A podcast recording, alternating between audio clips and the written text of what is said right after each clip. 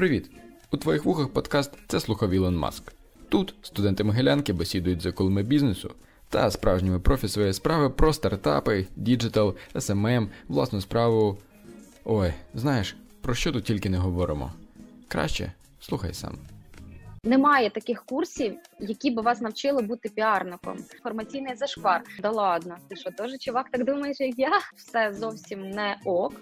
Ну правда, вбили, з'їли, закопали.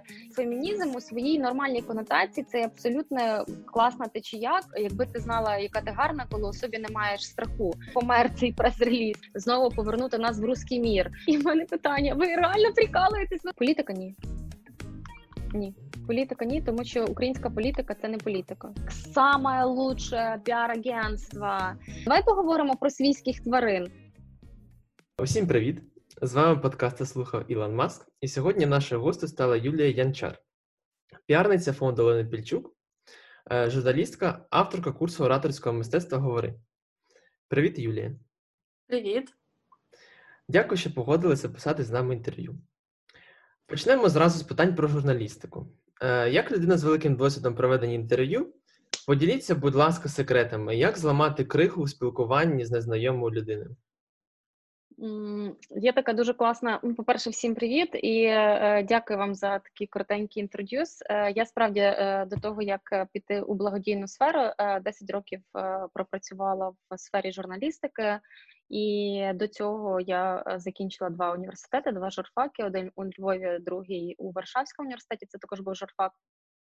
І скажу вам, що е, ну, професія журналіста, е, як на мене, скіли, які дає професія журналіста, е, можна використовувати в будь-якій професії, і найголовніший скіл це не боятись говорити.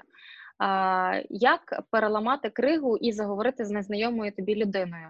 Більше того, як переламати кригу і заговорити з чиновником, як заговорити з професором, з ректором, з якоюсь дуже поважною людиною, з якою вам потрібно ну, от, наприклад, від розмови з якою залежить ваше майбутнє, скажімо так. Мені дуже подобається американська практика, яка називається Elevator Pitch. Це е, презентація, від якої можна сказати, залежить е, там подальший розвиток вашого життя. Е, що означає взагалі термін elevator pitch? Уявіть собі, що ви стоїте біля ліфта і ви заходите в ліфт саме цією людиною, від якої і залежить ваше майбутнє. То ви точно знаєте, що якщо ви зараз запропонуєте якусь свою класну ідею цій людині, ваше життя може там кардинально змінитися, і всі ваші мрії можуть втілитися в реальність. Вам потрібно за ось цих 20-30 секунд, поки ви їдете в ліфті, запрезентувати себе. Це і є elevator pitch. Тобто, коли ви зустрічаєте якусь незнайому вам людину, але ви хочете з нею заговорити, Е, чи ви телефонуєте кудись, е, ваша self-presentation, він має відскакувати просто від зубів. Ну, тобто, ви маєте настільки круто продумати, що про себе сказати. Американці взагалі це ем, пропонують робити, от, допустимо, коли е, там закінчиться карантин і будуть можливими офлайн зустрічі. Це дуже класно пропрацьовувати в групах, коли є люди живі, і ви е, ну там маєте 30 секунд, і там хтось засікає засікає таймером, і ви між собою ну, починаєте там по 30 секунд робити оцей elevator pitch, розказати доброго дня. Мене звати Юлія Інчар, я піар-менеджер фонду Олени Пінчук. Ми хочемо вам запропонувати таку-то таку-то колаборацію. Ми там стільки-то там 17 років на ринку ринку, чи там, е, допустимо, коли я була журналісткою, там доброго дня, мене звати Юлія Чар, я журналістка телеканалу СТБ. Ми знімаємо сюжет про то-то, то-то, то-то, Хочемо від вас тето, тето, тето. Тобто людина, з якою ви говорите, вона має за тих 15-20 секунд зрозуміти, хто ви, що ви хочете, е, чи цікаво цій людині така пропозиція. Тобто, це от має входити в цих 15 секунд, в цих е, у ці базові поняття. Хто ви, що ви, що ви хочете від цієї людини, чи їй буде цікаво, і і чому їй має бути цікаво. Тобто, ви в кінці обов'язково маєте сказати, що ми хочемо підкреслити, що саме ваша участь там в тому то проекті, там чи ми хочемо підкреслити, що саме без вашого коментаря в нас неможливо там видати сюжет. Чи ми дуже би там мріяли зробити колаборацію саме з вами, тому що ми відібрали там найкращих якісь там кандидатів до цього то того то проекту. От є така практика, яка ламає кригу. Дуже круто. Насправді читав книгу про це. Е, і от ви нагадали, і справді е, ті студенти, які це практикують, вони досягають великих успіхів в такому elevator pitch. Е, ось тоді перейдемо до другого питання. І чому після 10 років роботи на телебаченні ви вирішили перейти у піар? Е, Ну, дивіться, е, я не скажу, що я прямо йшла з телебачення, я йшла прямо націленонаправлено в піар. Е, в моєму випадку е, так склалися зірки, як би це банально не звучало. Я правда 10 років пропрацювала в професії. Я приїхала в Київ. 11 е, років тому, не маючи тут нікого, ні зв'язків, ні там родичів, ні якихось там знайомих, друзів. Е, І я прийшла в всі кола професійного зростання. Я знала, що я хочу працювати журналістом. Я обстукувала всі двері, я дзвонила у всі редакції, і я правда прийшла великий шлях від кореспондента е, міського телеканалу, бо починала я з телеканалу ТРК Київ. Потім був телеканал Сіті. Це вже був такий більш е, класний опозиційний міський канал. Він був у групі каналів 1 плюс 1. Після цього, коли закрила цей канал, я перейшла на перший національний. Після першого національного мене запросили е, на СТБ, і на СТБ власне я пропрацювала 7 років. Е, починала з звичайного рядового кореспондента, який знімав сюжети про котиків. Закінчувала вже ведучою у кадрі, яка їздила на всі найкрутіші, найважливіші міжнародні події, які відбувалися у світі. Я була на конклаві Папи Римського, я була Е, на різних самітах у Брюсселі, в Страсбурзі, коли була е, синхронна ратифікація угоди про асоціацію з ЄС у Страсбурзі і в Києві. Я висвітлювала власне цю подію зі Страсбурга. Більше того, що саме завдяки Elevator Pitch мені домо е, мені вдалося перед цим засіданням зупинити на ходу президента Європарламенту Мартіна Шульца на цей час і записати у нього ексклюзивний коментар, що він думає про цю ратифікацію, і чи не боїться він, що український парламент не проголосує. Це було таке моє. Ем, Якби компрометаційне питання, знаючи, що наші депутати можуть все.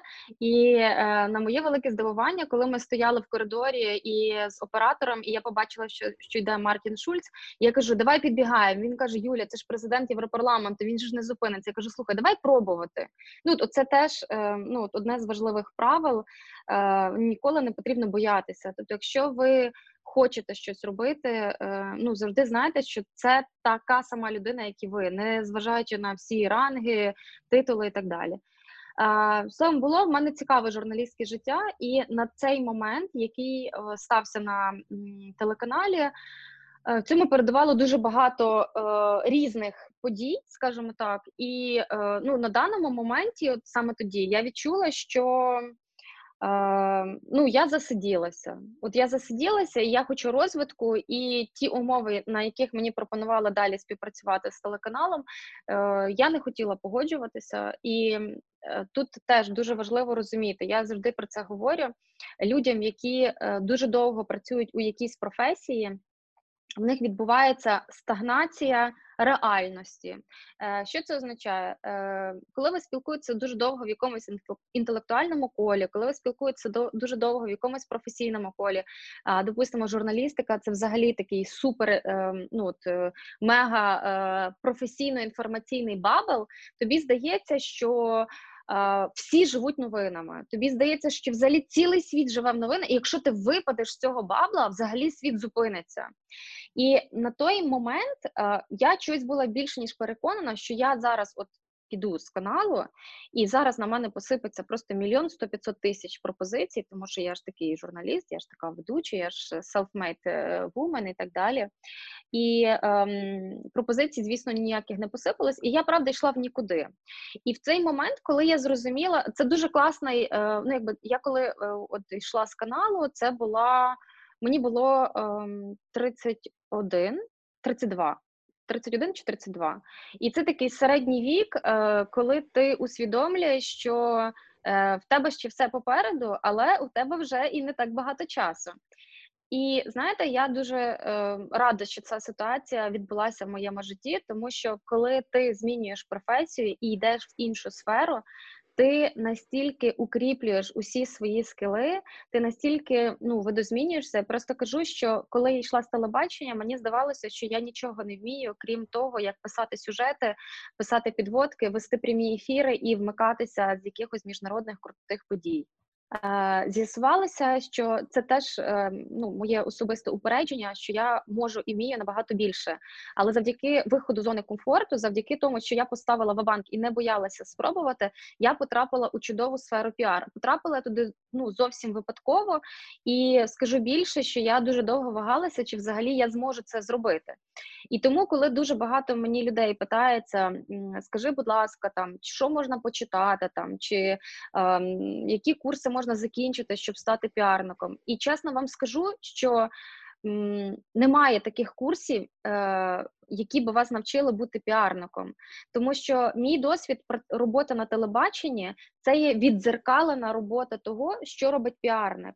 Е, і саме коли я пішла в сферу піар, я зрозуміла наскільки ці дві професії тісно пов'язані, тому що я зараз працюю е, директором з комунікації фонду Олени Пінчук, і е, я прийшла в фонд Олени Пінчук. Ну як відомо, Олена Пінчук є інвестором телеканалів е, СТБ, ICTV і новий канал. І коли я пішла з каналу з фонду Віктора Пінчука, мені зателефонувала піарниця, директор з комунікації, каже: Юля, ну ми з нею дуже довго були знайомі, тому що коли я їздила на всякі там сніданки в Давос, наприклад, які організовував фонд Віктора Пінчука.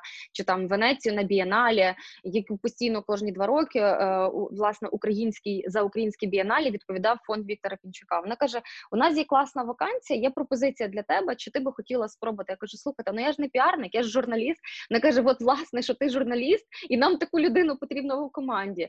І на моє велике здивування, правда, я прийшла, і в мене було там кілька етапів співбесід і. Е, Якби я зрозуміла на етапі саме співбесід, що мій досвід правда є цінний, тому що ну хто краще е, може зрозуміти, як спілкуватися з журналістами з медіа, як не журналіст. Ну хто краще може роз, розбиратися, допустимо, в інформаційному просторі. Е, Ну, навіть банально, який канал кому належить, з ким варто вести комунікацію, з ким ні. Я ще, крім того, що я була журналістом-міжнародником, я ще і була Е, парламентським журналістом, і я дуже добре розбираюся у політиці, тому я також дуже свідомо розумію, е, з ким варто співпрацювати, з ким не варто співпрацювати, кого потрібно кликати е, у проекти, а кого взагалі краще обходити, тому що щоб не попасти у якийсь інформаційний зашквар. Тобто, і всі ці скіли, які я отримала за 10 років, зараз дуже класно е, я застосовую.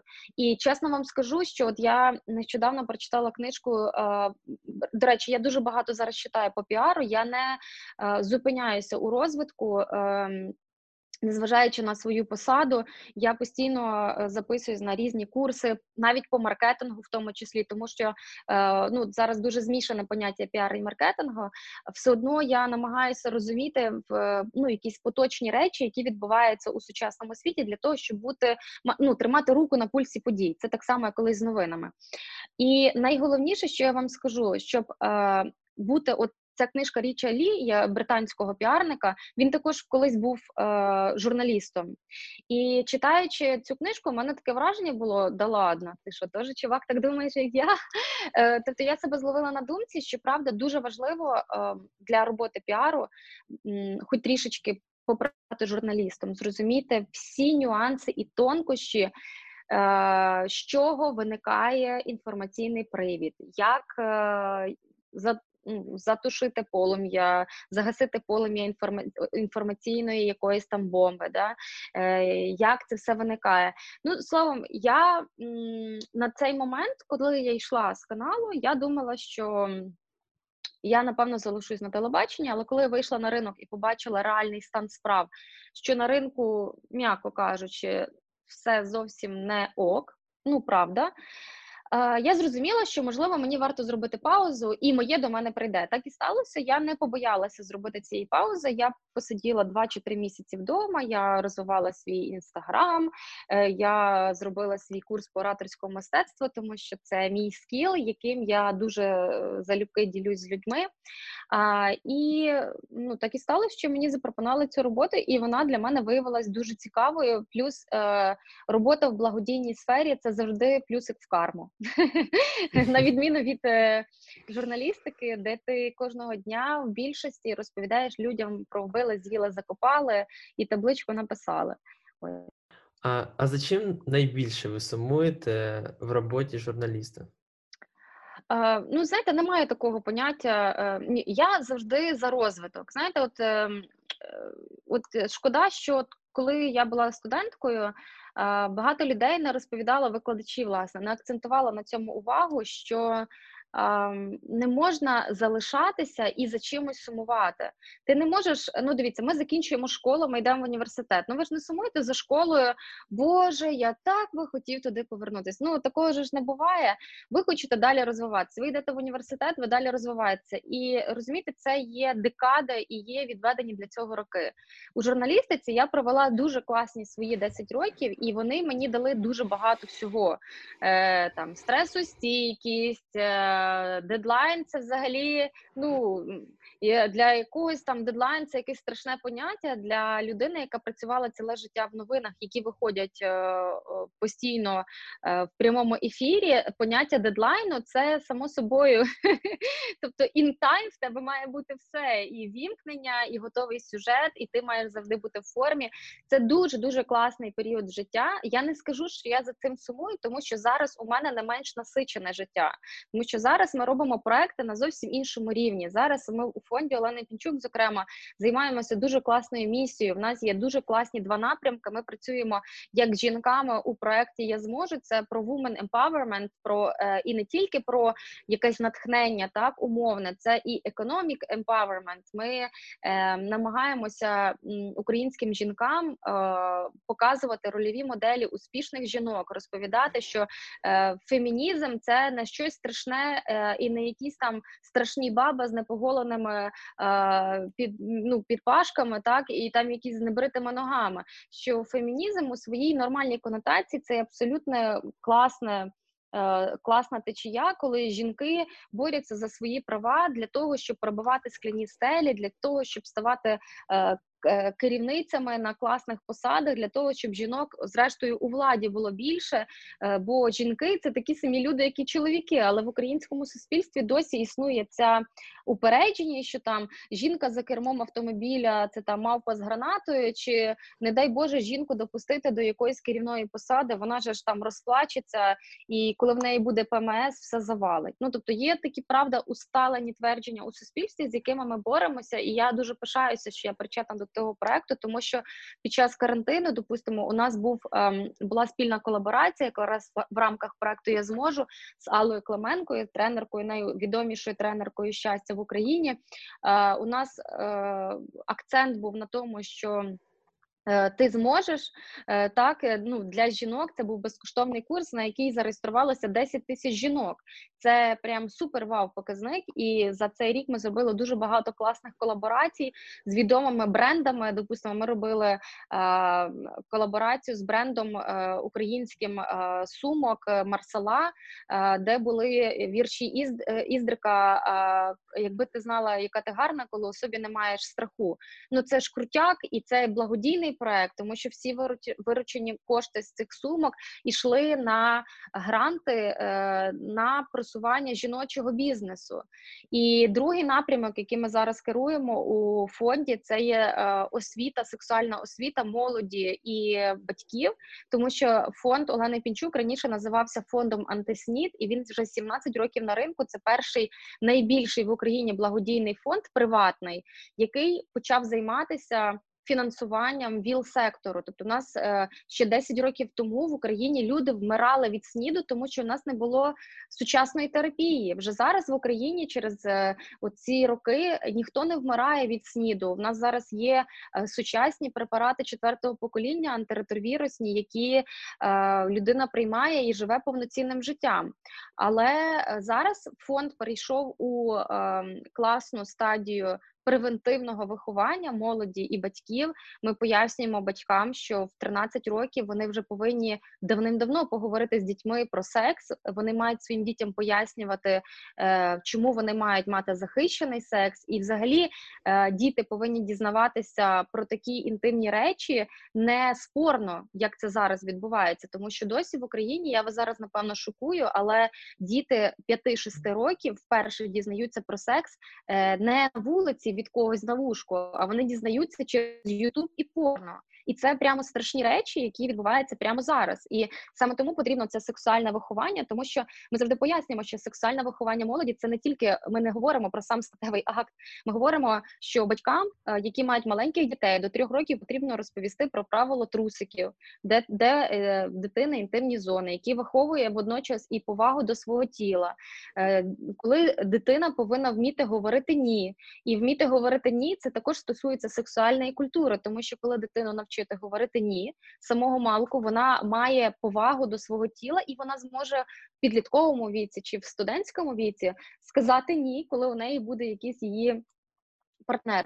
Словом, це дуже класні, важливі соціальні штуки, якими в Україні ніхто не займається. І я прямо дуже пишаюся, що я причетна до тих проєктів. Тому ні, я абсолютно не сумую за журналістським життям. Навпаки, у мене зараз е, ще більше е, ну, така шляхетна мотивація, от правда, тому що я розумію, мене наповнює е, наповнює е, моя мотивація. Це користь від тієї роботи, е, яку ми робимо. Плюс я активно працюю зі всіма всіма медіа, е, тому що всі наші події ми висвітлюємо у медіа. І моє завдання зараз, власне, як піарника, журналістам якомога простіше пояснити цінність наших проєктів, пояснити. Чому вони мають їх зняти? І я вам скажу більше, що незважаючи на те, що ми приватний благодійний фонд, саме завдяки класній співпраці з телеканалами у нас е, відбуваються абсолютно безкоштовні, непроплачені сюжети про реально класні соціальні проекти.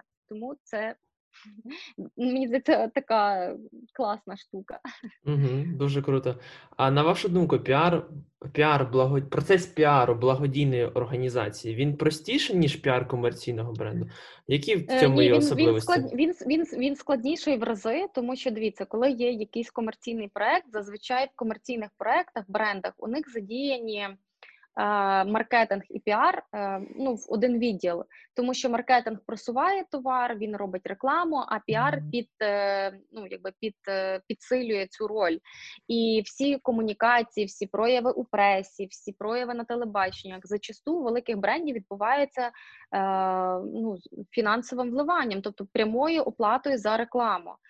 Коли ти працюєш у благодійному фонді, звісно, ніхто ніякої ну ні про якусь там замовлення, замовлення сюжету бюджету чи замовлення матеріалу десь в медіа, і мови йти не може, тому що це соціальний проект, це благодійний фонд, яко, мета якого навпаки е, збирати кошти на якісь проекти.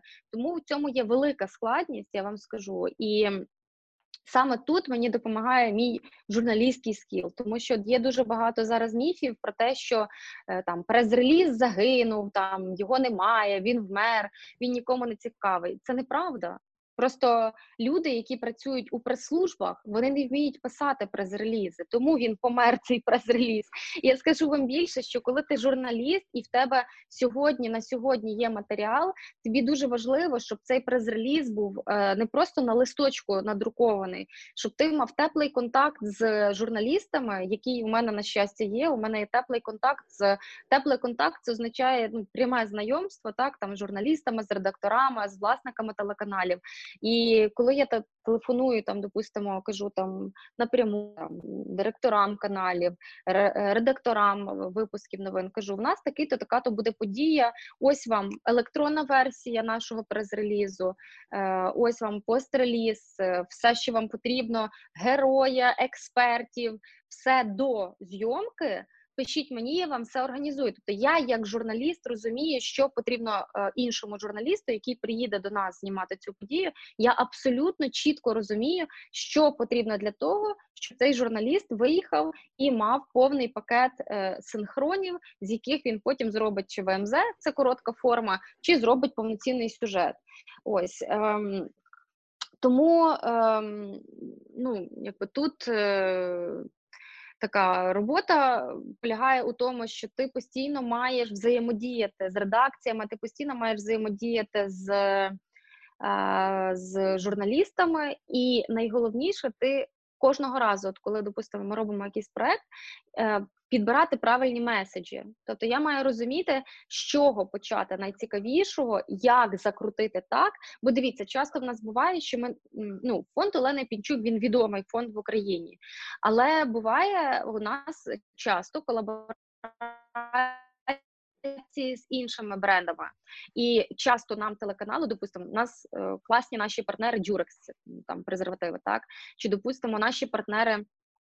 Там уклон, з якими ми зробили дуже класну колаборацію, е, де вони дають нам автомобілі. А ми продовжуємо життя нашому проекту мобільні клініки, де це клініки, які ну якби це пересувні автобуси, куди сідають е, лікарі з охмадитів і їздять найвіддаленіші куточки України для того, щоб там е, шукати віл-інфікованих дітей, ставити їх на облік і лікувати. Цим цим держава не займається. Охмадити на це не мають коштів. Цим займається фонд Олени Пінчук. Вже 10 років. У нас було 5 автомобілів, які їздили по цілій Україні.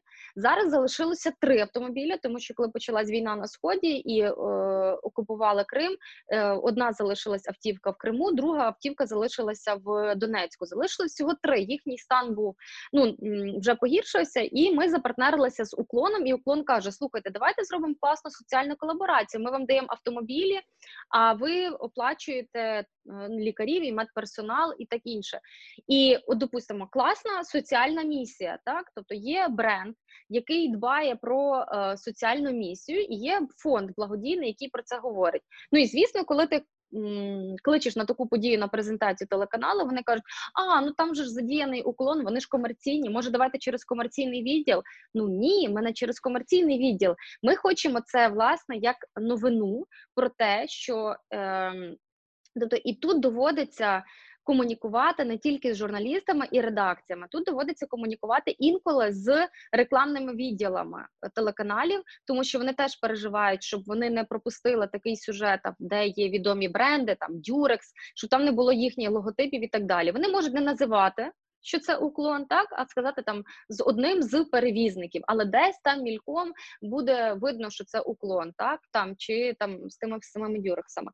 Тобто е, насправді просувати такі проекти у медіа набагато складніше, коли вони є безкоштовними, і коли е, ми ще й задіємо інші класні великі масштабні. Масштабні бренди. Ну, звісно, не було ніяких проблем, коли приїжджав Елтон Джон, тому що це теж великий друг е, фонду. І коли він, допустимо, давав свій благодійний концерт, то звісно, що не треба було впрошувати медіа. Медіа самі просилися акредитуватись для того, щоб висвітлити цю подію. А як ви оцінюєте передвиборчу кампанію Володимира Зеленського з позиції піару? Е, що ви вважаєте одним із ключовими факторами успіху? Я е, можна я висловлю свою думку, оскільки знаю, що ви студент Києво-Могилянської академії, все таки свідома молодь. Е, я е, дуже болюче відношуся до того, що зараз відбувається в Україні, е, саме через те, що популізм плюс правильне використання соціальних мереж призвело до того, що ми в країні отримали. Е, владу дилетантів, е, клоунів, і я боюся думати про наслідки, які вони матимуть для України. Тим не менше, ви правильно сказали, що е, неможливо з точки зору піар не відзначити успіху Зеленського саме у інстаграмі, тому що саме Зеленський і я комунікувала з багатьма депутатами з протилежної партії. І я їм говорила, кажу, ви програєте ці вибори. Ви програєте ці вибори, тому що ви не розумієте, е, на яку аудиторію таргетується Зеленський. Так і сталося. Е, відбулося те саме, що відбулося в Британії з Брекзитом. Е, коли засновники Брекзиту, взагалі апологети Брекзиту, придумали цей заколот в Британії, вони таргетувалися на людей, які ніколи не ходили на вибори, і вони таргетувалися на молоді, яка активно використовує соціальні мережі. Те саме сталося із е, кампанією Зеленського. Зеленський на той час був один з найуспішніших е, українських блогерів в інстаграмі, який вів свою комунікацію російською мовою, якого було на той момент 7 мільйонів. Я не пам'ятаю, я колись писала про це статтю. 7 мільйонів підписників, і всі його фани, всі його прибічники там 95-го кварталу, серіалу і так далі. Ем, активно розпулювала це все в інстаграмі. Я вам скажу більше. Я навіть прослідковувала деяких блогерів, яким е, ну я не знаю, можливо, це їхнє і переконання, але можливо, це і оплата. Е, за те, що вони постійно розповідали, значить, е, хто у нас вор і жулік, а хто в нас має бути новим президентом.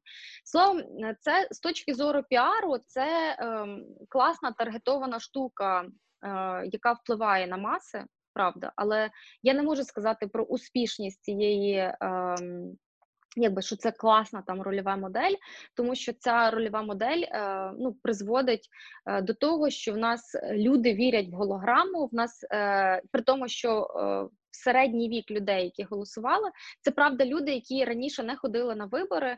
Це люди, яким е, абсолютно далеко що відбувалося у 2014 році на майдані. Е, вони не розуміють, хто такі герої Небесної Сотні, тому що в цей час вони їм було по 13-14 років, і вони ймовірно там, допустимо, там дивились російськомовний Ютуб, і їм взагалі не близько те, що довелося прожити Україні за ці роки.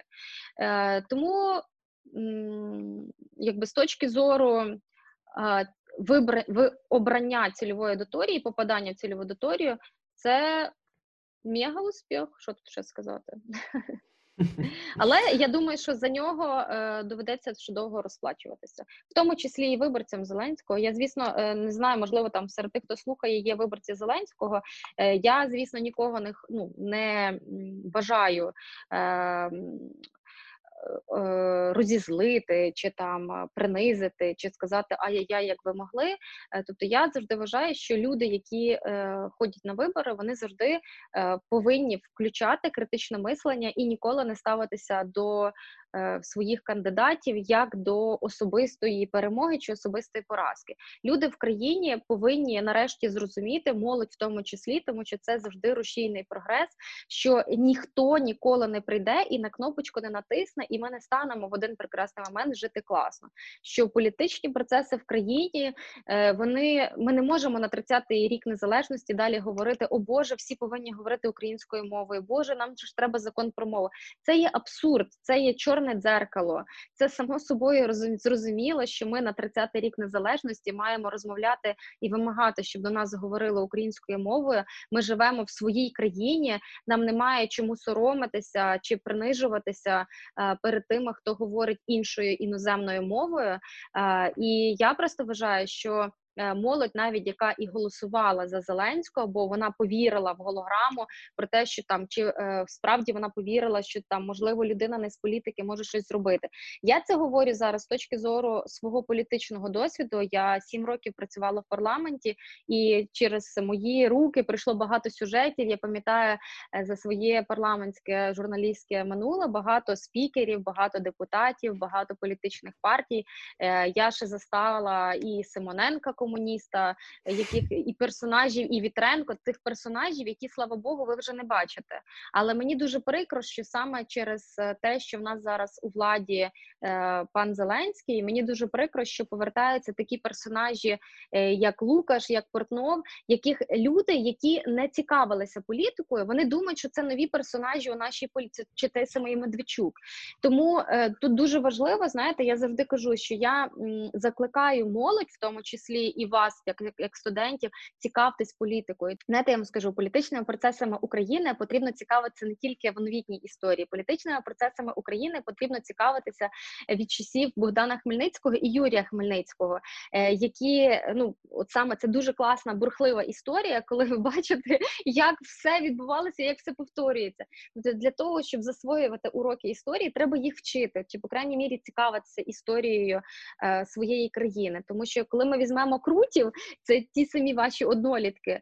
Е, Ми їх точно можемо провести аналогію з тією тими самими героями Небесної Сотні, тому що це відчайдушні молоді люди, це студенти, які це ну це не дурні, це не по приколу. Вони туди йшли. Це свідомі люди, свідомі українці, які розуміли про що йдеться, і я дуже завжди кажу: люди, цікавтесь, будь ласка, політикою. Навіть якщо ви голосували за якоїсь політика, який вас розчарував, ваше завдання як виборця слідкувати, чи виконуються передвиборчі обіцянки, чи ні. Якщо вони не виконуються, не давати їм шансу. Тому що я, допустимо, як людина, яка працювала 10 років в журналістиці і трішечки в цьому розбирається. Я зараз боюся на перспективу. Мені не страшно президентство тому що ще два роки воно закінчиться. Мені страшно, що буде після, тому що я дивлюся постійно на рейтинги, і мене лякає, що такі персонажі, як Бойко, як Медведчук, мають такі страшенно велику підтримку в Україні. І мене лякає е, цей факт, що коли помирає Кернес, е, вишиковується людині, звісно, цар царство небесне. Про покійників ну я не буду зараз тут вам читати лекцію, але мені страшно, що вибудовується черга, е, як до Мавзолея Леніна, і коли з нього роблять прям борця за Україну. Треба цікавитися політичними процесами своєї країни, щоб такого не допускати. Угу.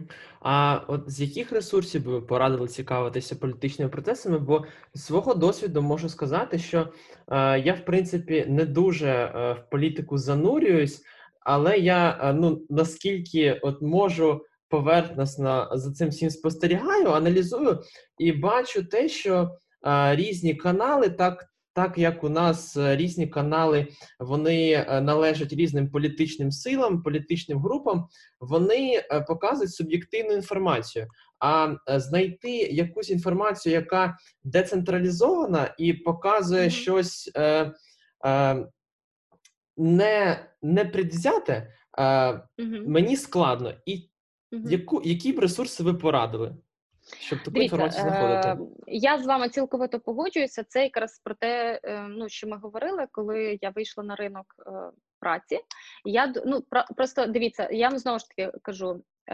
Правда, що в нас всі теле, теле, телеканали належать певним олігархам, певним політичним силам, і звісно, що інформаційна Е, палітра цих телеканалів вона відображає погляди самих власників. Е, це правда так і є. Ми дивимося це на один плюс один. Ми бачимо це по телеканалах Інтер. Ми бачимо це по зливних бачках, ньюзванах 112 і зіках, е, в яке там інформаційний треш і просто. Ну, е, Я я зараз не дивлюсь взагалі телебачення, тому що кажу, я коли вмикаю і дивлюся, і думаю, що серйозно, а що так реально можна? Коли я дивлюсь на молодих політиків, які розповідають про СССР, ти стоїш і думаєш, боже, що серйозно, коли там розповідають про Сороса е, чи про Біла Гейтса, про якісь е, там якісь світові змови, ти думаєш, боже, чим ви кормите тих людей? Але ж я розумію, в чому велика небезпека, тому що люди ж то не знають, що там, допустимо, NewsOne е, там належить Медведчуку, да, і його завдання розгойдувати і показувати їхню п'яту колону для того, щоб в Україні знову повернути нас в руський мір, і що цим він займається все своє життя, починаючи від того, коли він був там в адміністрації президента ще за часів е, президентства Кучма. Але я вам скажу, допустимо, от, е, я працювала на в редакції. СТБ, і от правда, в нас за сім років роботи ніколи не було ніяких там темників, ніколи не було заборонених тем. Плюс у нас була дуже класна е, на той час редакція журналістів, коли е, ми все навіть найменше дуже чітко просікали, і ми не дозволяли цього робити, тому що я завжди казала: якщо я в кінці свого сюжету підписую своє прізвище, я за це відповідаю не тільки значком телеканалу, ну мікрофоном, який я тримаю в руках. Я за це відповідаю своєю репутацією. Тому, коли допустимо, мене запрошували на співбесіду е, на е, телеканал Україна, і мені говорили Юлічка, ми такі м, раді будемо тебе бачити в нашому колективі. Ну є малесенький нюансик. В нас тут регіонали е, кожного дня ходять на ефір, і я розумію, що я не можу прийняти цю пропозицію, тому що я не можу піти, навіть незважаючи на те, що в мене є сім'я, в мене є дитина. Це те, чим прикриваються завжди всі. А що робити? Треба десь працювати. Так ось я вам скажу, що робити, де працювати. Е, що би не було в житті, найголовніше не робота, найголовніше зберегти своє ім'я і свою репутацію. І це з точки зору піару теж ну, найправильніше. Ем, правда дуже зараз складно в інформаційному полі, тому що е, люди не розуміють, якому каналу довіряти. На різних каналах показують те, що вигідно власникам телеканалів. Е, Свої ресурси я вам розповідаю. Е, Я не дивлюсь телебачення взагалі зараз. Е, Я читаю українську правду. Е, В них, в принципі, по е, наповненості і по незаангажованості, і з точки зору об'єктивності, все нормально. Я обожнюю нове время, і в них, до речі, в онлайні в них є україномовна версія. Я дуже ну я навіть є переплат, передплатником їхнім. Е, Мені не шкода 49 гривень місяць за підписку на україномовний контент. Плюс е, мені дуже подобається там. У них є колонки класні, де є е, судження певних людей, фахівців з певних сфер, які теж розповідають свою думку. І я ще підписана на е, BBC Україна, які можуть теж не заангажовані, тому що вони є від BBC, Британії. І в принципі, я вам ще скажу, як би це дивно не звучало, українське суспільне телебачення, хоч воно і частково фінансується з е, державного раху... ну, з державних рахунків, з е, Кабмін виділяє на це фінансування. В них є е, свобода слова і вони дотримуються е, засад правильної журналістики. Єдина проблема в тому, що вони застрягли в 90-х, і я розумію, що молодь ніяк не може дивитися е, суспільне, тому що в них через те, що в них немає е, фінансування, у них все виглядає таке, як з минулого століття. Ось. Е, плюс я ще обов'язково перевіряю. До речі, лівий берег теж непогане видання. Е, Соня Кошкіна намагається, в принципі, більш-менш балансувати. Е, хоча вона така не зовсім простий персонаж, скажімо так. Мгм. Ось а, і, і все. І я читаю ще, ну допустимо, інформаційні агентства е, Укрінформ, Інтерфакс, е, просто як е, новина блискавка, щоб розуміти свою, ну там просто новину суху без подачі якоїсь там, без ніякого оце. Я би зараз взагалі вам, молодим, особливо студентам, взагалі би заборонила дивитися будь-яке політичне ток-шоу. Будь-яке політичне ток-шоу це, це взагалі болтавня, це переливання з пустого порожнє, це надання слова популістам. Це от я е, просто з останнього наведу приклад, коли на телеканал ЗІК, який просто є е, інформаційною помойкою, е, запросили Червоненка, що він аналізував е, значить, вибори у США. І е, в першому е, значить, підводці е, ця ж е, ведуча. Е, З такими там червоними губами, з такими сильними локонами розповідає. Так розкажіть. А він говорить, Червоненко говорить, каже: знаєте, я взагалі не розбираюся в їхньому виборчому процесі, але я намагаю, я буду вам щось там коментувати. І в мене питання: ви реально прикалуєтесь? Ну тобто, ви запрошуєте людину, яка взагалі не орієнтується в політичному процесі, вона взагалі не розуміє, за якими квотами в них обирається, яка в них система виборів, тому що в них є. Е, Допустимо, палата представників, в них є свої повноважені люди. Там зовсім як як взагалі підраховуються ці голоси, е, як вимірюється там в штатах е, співвідношення голосуючих до співвідношення до кількості населення. Як це? Ви запрошуєте людину, яка вам прямо на початку ефіру говорить: знаєте, я в цьому не розбираюсь. Нічого, ми поговоримо. Оце реалії, е, ну як на мене, вимирання професії. Взагалі, зараз знаєте, е, слово журналісти воно має таке не дуже приємну конотацію, тому що ну насправді, е, на жаль, от на, великий жаль. Всі люди, на яких я рано чи пізно рівнялась, е, от в свій час, вони всі пішли з журналістики. Ну, от всі пішли з журналістики. Тобто в журналістиці залишається все менше професіоналів, на жаль, через різні обставини і недофінансованість галузі в тому числі. Тому що професія журналіста, вона, на жаль, в Україні мало оплачувана. І е, ну, багато там, допустимо, компаній беруть фахівців класних в свої, в свої колективи, і люди йдуть з професії. Тому треба до інформації відноситися дуже, дуже, дуже е, обережно, тобто розуміти, з яких джерел ви берете цю інформацію, і, звісно, перевіряти. От з останнього е, вчора весь Фейсбук е, е, розповідав, як в Києві чи там запровадження локдауна неможливо купити презерватив і туалетного паперу. Я сьогодні спеціально пішла в магазин подивитись, чи це правда, чи це фейк. ну все можна купити. Ну, от розумієте, от вам є елементарний факт-чекінг. Тобто, коли ви бачите будь-яку подію, про яку розповідаєте, і у вас закрадається думка, а я щось в цьому нічого не розумію. Проведіть факт-чекінг. Що таке факт-чекінг? Ви перевіряєте факт мінімум у трьох джерелах, і якщо у вас є можливість, ви перевіряєте його особисто. Ну, допустимо, от випадку з цим туалетним папером і презервативами. Ну, всі ж говорять, що неможливо купити. Ну, я йду в магазин, можливо купити? Можливо. Тому ем, так само цей факт-чекінг, от три візьміть собі джерела, з яких ви будете черпати. Допустимо, візьміть BBC Україна, візьміть е, Нове Время і візьміть українську правду.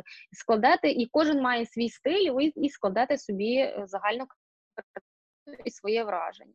Це важливо. Угу. А чи хотіли б ви спробувати себе у піарі якогось впливового політика? Е, Політика ні. Ні. Політика ні, тому що українська політика це не політика. Українська політика це е, суцільний популізм з будь-якої партії. З будь-якої. Тобто я е, ну, висловила перед цим своє судження ем, з приводу президентства Зеленського, і за журналістськими стандартами я би зараз мала е, розповісти про протилежну сторону. Так, е, тобто, я вважаю, що український політикум е, на жахливій стадії популізму як був, так і залишився. Угу. А, окей. Відійдемо трішки від політики. А, Чи слідкуєте ви за якимись піар-агенціями? Можете поділитися? Я не слідкую за піар-агенціями, я вам поясню, чому. Є така відома в Україні піар-агенція Public Kitchen, яка там позиціонує себе як саме лучше піар-агентство. Е, Ми научимо, там вони продають якісь там е, нереальні, які там дорогі свої там курси. І ви знаєте, ці дві милі дівчинки, які там проводять класні колаборації, без сумніву, успішні, кльові. Під час карантину робили прямі ефіри, серії прямих ефірів на в себе на сторінці в інстаграмі. І мені вистачило одного їхнього ефіру для того, щоб зрозуміти, що це просто треш. Е, Вони запросили редакторку російського Esquire, і ця редакторка молода, успішна дівчина, яка закінчила Московський університет у журналістики, все вона розповідає, яка в неї крута посада, вона директор діджиталу, там Esquire і так далі. І вона наводить тим нашим дівчаткам з Києва. Е, Красивим, успішним приклад про те, наскільки в них була класний номер з Пісковим е, на головній вкладинці. І мені так стало цікаво, і думаю, ну і що ж ви скажете, дівчат? Ну come on, ну це ж е, прес-секретар Путіна. Ну що ви скажете? Ви зараз проявите? У вас є яйця, перепрошую. І вони такі клас! Ну тобто, і я дивлюсь і розумію, що клас. Ну тобто, вам людина з е, сусідньої країни, в якої з якої в нас сім років йде офіційно війна, розповідає про те, що вона вона пишається найбільше на те, що в них на обкладинці був Пісков, який є прес-секретарем Путіна. І я розумію, що ці дві милі дівчинки з піар-агенції Києва найуспішнішої, як вони розповідають. Вони навіть не розуміють, хто це. Вони не розуміють.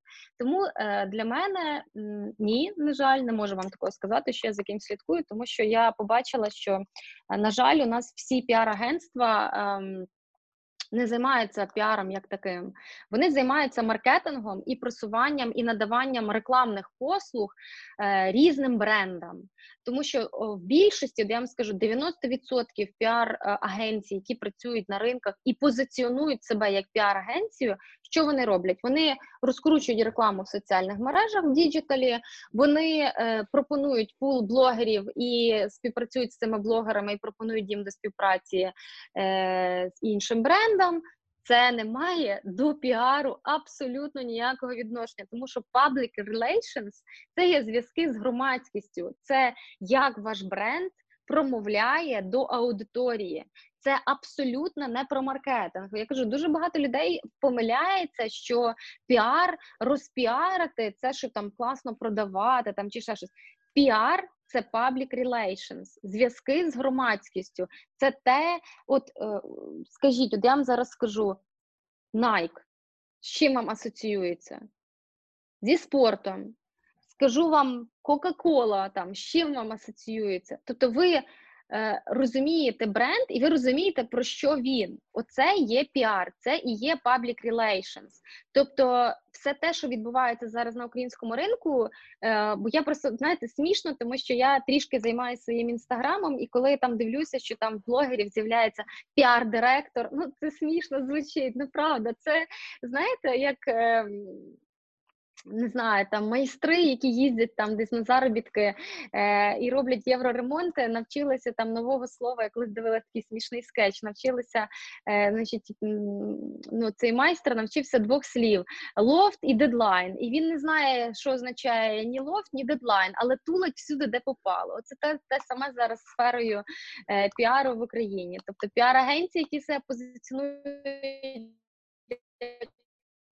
піар-агенції, вони не розуміють, що це. Ну, допустимо, є е, в в Україні є класні рекламні агенції, наприклад, такі е, як Хавас, як Сачі Сачі, яких є роки класної роботи в, в сфері реклами, і в них є свої піар-відділи. Оце там класні компанії, які роками на ринках, які працюють з великими банками, які працюють з великими компаніями. Тобто, ну є такі компанії, знову ж таки, я не кажу, що їх немає, але 90% всього, що зараз відбувається, і тих людей, які називають себе піарниками, це не має відношення абсолютно ніякого до реальності. Угу. А Назвіть, будь ласка, ваш топ-5 е, брендів з крутим піаром, окрім Nike і Coca-Cola які ви вже назвали? Дивіться, я вам топ-5 не назву, тому що знову ж таки я не є я не є маркетолог. Тобто, вам ну, е, про бренди е, це потрібно розмовляти з маркетологами, тому що маркетологи розробляють е, комунікаційну стратегію, в тому числі ну, співпрацюючи з піарниками. З компанії ви самі для себе маєте визначати топ піару е, зі сторони інформа... ну, зі сторони брендів. Дивіться, в чому зараз найбільша е, ну, світовий тренд е, популяризації свого продукту, який взагалі головний меседж. Всі великі компанії світові зараз мають одне ну, якби головний виклик: це є sustainability, це є їхня місія, як зробити екологічнішим свій продукт, як зробити, впровадити соціальну відповідальність у свій бізнес, як людям показати, що їм не тільки е, важливо заробляти гроші, а що вони також соціально відповідальні. Ну, допустимо, ресайклінг той самий. Так ми бачимо там бренди одягу, там H&M, Zara, Резерв. Вони починають в них є з'являються в них лінійки еко, де вони пишуть, що це ресайклінговий матеріал, так і ми дбаємо про довкілля. Зараз дуже багато.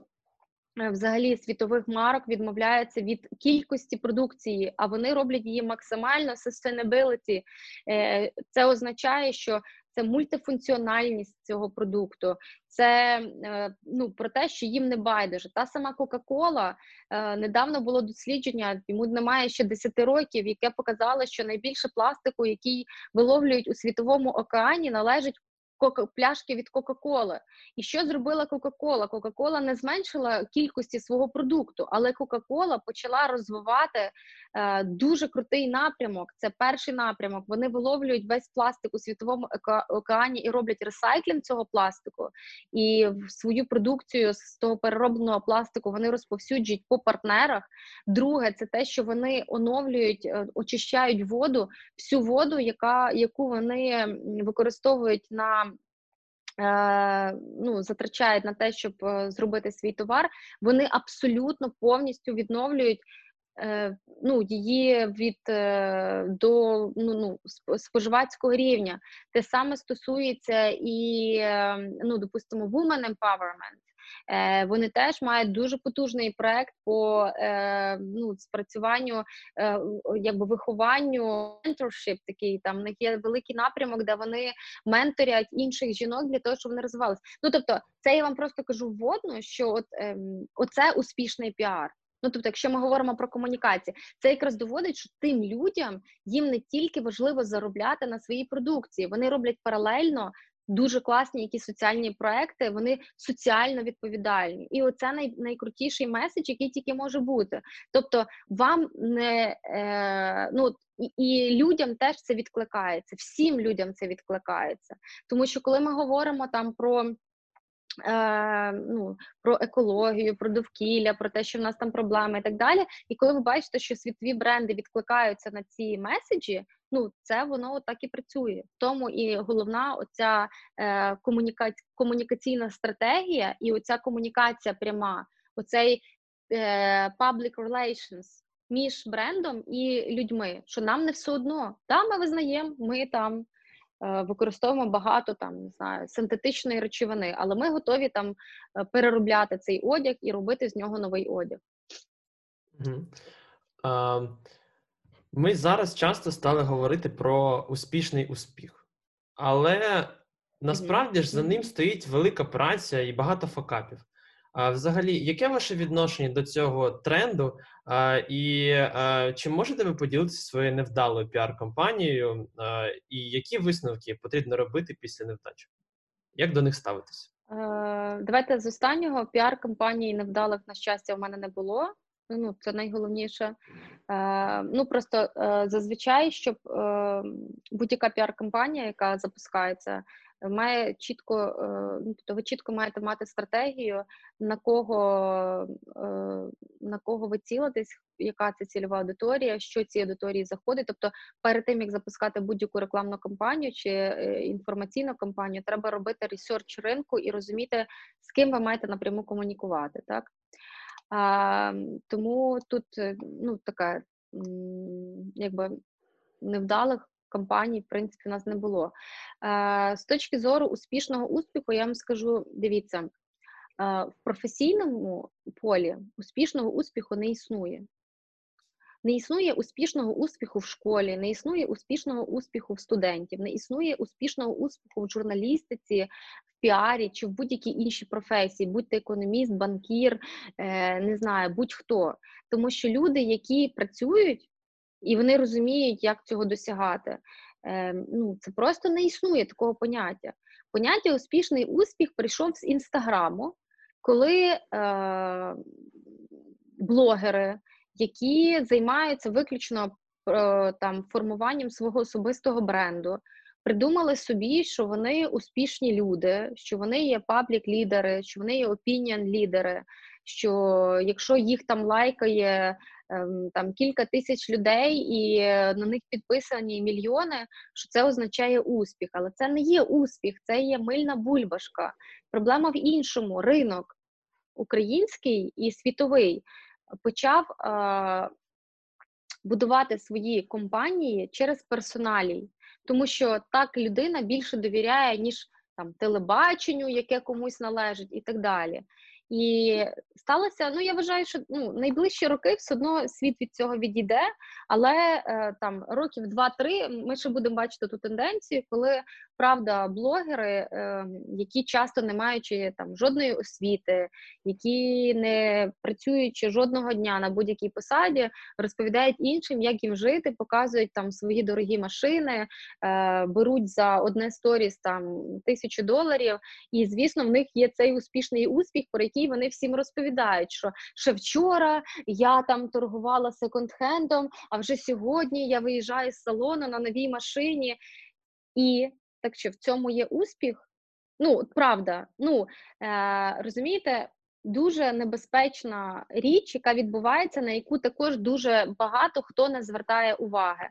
Е, Два роки тому я була на всесвітньому економічному форумі у Давосі, де виступав Джек Ма, е, засновник Алібаба. Це найбагатша людина Китаю, і Джек Ма взагалі як на мене, є оцією людиною, якою варто біографії якої варто цікавитися, тому що він self-made person, 35 років він ще працював вчителем математики, і він сам себе зробив. Він зараз реально найбагатша людина Китаю.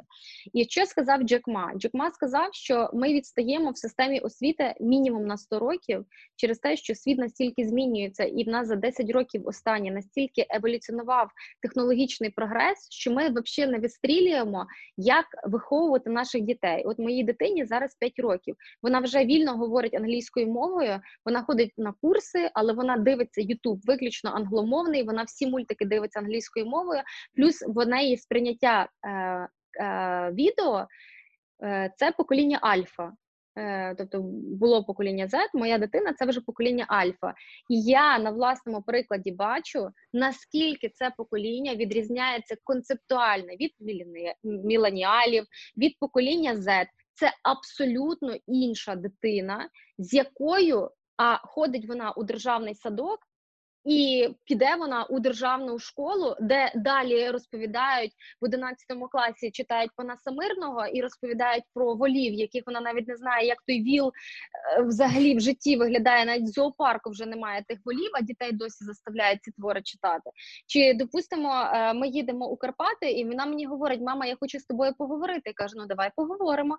Вона каже, давай поговоримо про свійських тварин. Там ржало пів пів нашого вагона. Просто е, дітям досі в 21 столітті в садочку розповідають про свійських тварин. Ви серйозно? Про свійських тварин дитина в 5 років знає, як закачати приложення, як відкрити YouTube, як собі переключити мову, як включити будь-який гаджет. Ви їй розповідаєте про свійських тварин. Так от, повертаючись до е, Джека Ма і про успішний успіх. Джек Ма сказав, що ми запізнюємося з нашою системою освіти е, мінімум на 100 років, тому що система освіти глобальна по цілому світі застаріла дуже сильно, і ем, е, в людей, які вчаться в школі, потім йдуть в університети. В них часто відбувається вигорання емоційне. Вони йдуть на ті роботи, які вони не люблять. Е, вони працюють в тих професіях, в яких вони не вистрілюють. Вони ніякого успіху не досягають, тому що вони не розуміють, вони люблять ту роботу, яку вони виконують, чи вони її не люблять. В чому головна проблема системи освіти? В тому, що вона дає все і нічого, і не розвиває головного. От саме Джек Ма сказав, що е, в 21 столітті потрібно розвивати три речі. Три. Перше, це креативність. Коли ти креативний і ти креативно мислиш, в тебе є шанс створити щось таке, що ніх, ніхто не створює. Друге, це те, що е, людям і дітям потрібно прививати мистецтво творити е, верніше творити мистецтво, не мистецтво творити, творити мистецтво, саме арт в вигляді музики, в вигляді балету, в вигляді створення класичної музики, е, рок-музики, поп-музики, будь-якої музики, все, що стосується з творчістю, це те, чого не замінить будь-який робот. І третє, це те, що діти повинні е, е, ну, е, бороти, ну, не боротися, вони повинні мати свою власну думку і вміти її відстоювати. Тобто, те, що раніше нас постійно вчили і розповідали про те, що там колективна думка, про те, що не треба висовуватись, не треба бути вискоченим, тобто від, е, виховувати в дитині індивідуальність. І до чого я це все веду про успішний успіх? Насправді, насправді, коли ми візьмемо цю систему, коли дитина креативна, коли вона вміє творити, і коли вона вміє е, висловлювати свою думку, вона схильна до того, що вона створить щось класне, конкурентно спроможне, чого немає на ринку. І тоді нам не доведеться говорити про успішний успіх, тому що для мене взагалі поняття успішний успіх це є суто е, діджиталізована штука, яка все одно рано чи пізно піде у минуле. Тому що навіть ті люди, які зуміли розкрутити свої соціальні сторінки, там стати мільйонними блогерами і мати. Е, там тисячі е, доларів е, чи там гривень щомісячної оплати за їхню роботу в інстаграмі. Це все одно це не є ні творчість, це не є ні креатив, якийсь там провести гівавей, Для того не потрібно задіювати творчість, чи мати креативні здібності, чи мати свою персоналіті. Е, Тобто ці фактори будуть е, провокувати, що люди будуть абсолютно вибирати інші професії. Е, Взагалі, ну так на закінчення хочу додати, що дуже важливо, е, не важливо в якому віці завжди пам'ятати, чим ви хочете займатися. От я, допустимо, попрацюючи, е, е, е, пропрацювавши 10 років у журналістиці, я люблю цю роботу. Мені подобалася робота, це класна професія. Але мені ніколи не страшно спробувати щось нове.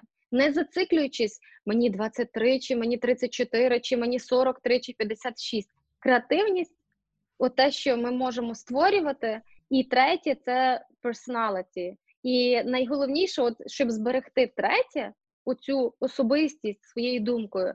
Дуже важливо, це вже з точки зору піару, дуже важливо, щоб людина е, залишалася зі своїми цінностями, тому що цінності це правда дуже дуже е, неоціненне. Це неоціненний товар, скажімо так. Е, Цінності і е, ну, от особиста думка, тобто те, що ніхто не може вас зламати, купити, е, піджати і так далі. Ну, тут Це дуже важливі речі. Угу. І наостанок, останнє питання: е, які аспекти є в подачі себе? Від чого насамперед залежить враження про про себе, про тебе? Е, Ну тут якраз повернемося до попереднього, так що я говорила. Тобто, людина, е, ну яка людина є впевненою в собі. Ну Є слухайте, є багато самодурів, звісно, вибачте мені за мою грубість. Але в більшості е, ну, впевненість приходить тоді, коли ти робиш щось таке, е, ну, в чому ти російською мовою приуспіваєш, так? Тобто, коли приходить до тебе якась впевненість, коли ти знаєш, ти щось робиш краще за інших, і е, подача себе, от впевнена, що ти себе почував, подавав, ти можеш тільки тоді, коли ти. Ну, точно знаєш, ти класний фахівець, а ти класний фахівець через те, що ти зробив то, то, то, то, то. Ти прийшов це, це, це, це, це, це, це, і ти точно знаєш, в чому там твої плюси. Е, бережіться терміну успішний успіх. Не клюйте на це, тому що е, я розумію, наскільки зараз складно, допустимо, коли я закінчувала університет, е, у нас не було інстаграмів, і в нас не було ще Фейсбуків. І навіть тоді система конкуренції була дуже високою, і тобі здавалося, що ти закінчуєш, ти закриваєш двері університету, і ти нікому не потрібен.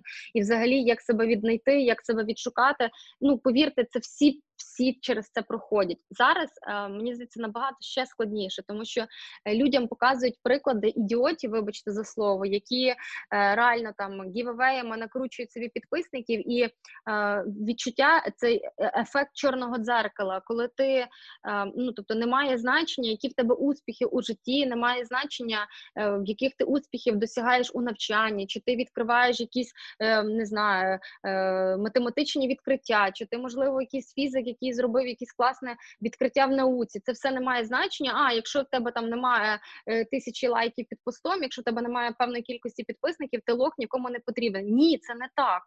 Це не так, і і ви, як студенти, маєте це дуже чітко розуміти, тому що е, я спілкуюся з дуже багатьма е, журналістами, класними реальними лідерами думок, які, на жаль, зараз їхній голос е, не такий голосний, як оця вся мішора. Але от в понятті піару є таке класне визначення, називається рекламний шум. Рекламний шум це коли цієї реклами стільки багато, що людина її не сприймає. І те саме відбувається на щастя з ринком блогерів і з ринком соціальних мереж. На щастя, чому я це кажу на щастя? Тому що, як на мене, цього блогерського шуму настільки багато, що діти часом вони не розуміють, тобто їхня ціль мати а, там мільйон підписників. Ми хочемо стати блогерами для того, щоб бути успішними. Але мати свій блог це не бути успішним.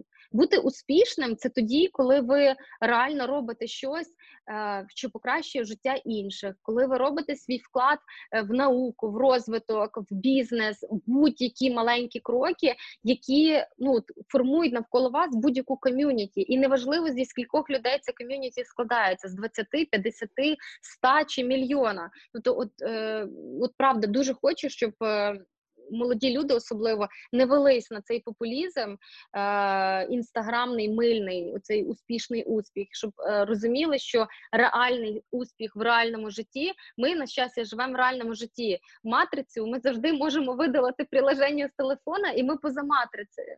Але якщо видалити додаток з телефона, співставте успіхи, і вам стане легше, це точно. Дуже дякуємо вам, Юлія. Е, сьогодні Дякую у нас вам. нашою гостею була Юлія Янчар. Е, дуже цікава розмова. На все добре, до побачення. Дякую.